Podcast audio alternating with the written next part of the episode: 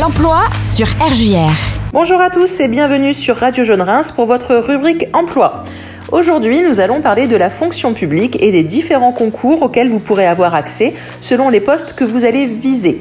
Justement, quel poste est-ce que vous pourriez viser dans la fonction publique? Je ne vais pas faire une liste exhaustive, je vais vous donner plusieurs idées en tout cas si vous souhaitez vous positionner.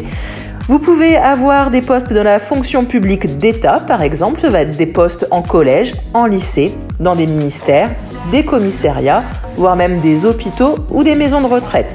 Ou alors dans la fonction publique territoriale, où vous pourrez travailler par exemple en mairie ou dans un conseil régional ou départemental. À qui s'adressent ces concours? J'ai envie de dire presque à tout le monde. En général, déjà, il faut avoir au moins 16 ans pas de limite d'âge pour la plupart des concours, euh, sauf par exemple pour des concours dans l'armée ou alors pour des postes de pompiers par exemple, et plusieurs exemples de ce style. Tout diplôme ou pas de diplôme, tout le monde peut être concerné.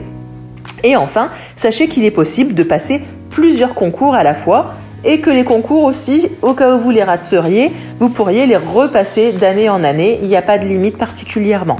Quel poste, justement, par exemple, si vous n'êtes pas ou peu diplômé? Vous pouvez peut-être avoir des postes euh, en tant que ADSEM, c'est-à-dire un assistante maternelle dans des écoles, des postes en adjoint administratif comme des postes de secrétaire ou alors d'hôtesse d'accueil en mairie, par exemple, des postes aussi dans la police municipale ou gardien de prison, des postes de sapeur-pompier aussi, ou alors des postes de cuisinier en restauration collective et aussi différents postes dans l'armée. Parlons des postes maintenant. Si vous êtes diplômé avec par exemple un bac plus 3 et au-delà, vous pourrez peut-être prétendre à des postes de professeur des écoles, des postes d'infirmière, des postes d'inspecteur du travail, voire même de commissaire de police et plein d'autres opportunités selon vos préférences dans le secteur d'activité et euh, selon aussi votre niveau de diplôme. Comment se déroule un concours? Déjà forcément faut s'inscrire au préalable. Euh, où trouver justement les euh, concours sur lesquels vous inscrire?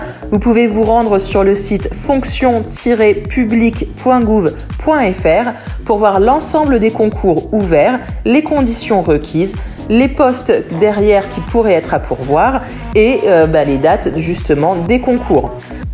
Pour tout concours, vous aurez dans un premier temps forcément un écrit un écrit auquel vous pouvez vous préparer.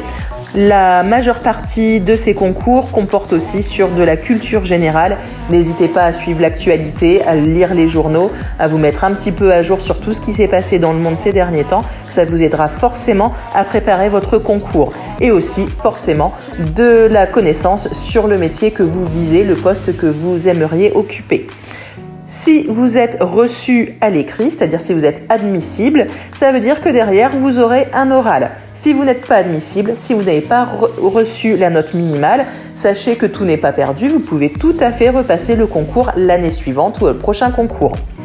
Donc si vous êtes admissible, vous irez à un oral pour passer devant un jury et exposer entre autres vos motivations à tenir les postes que vous visez avec ce concours.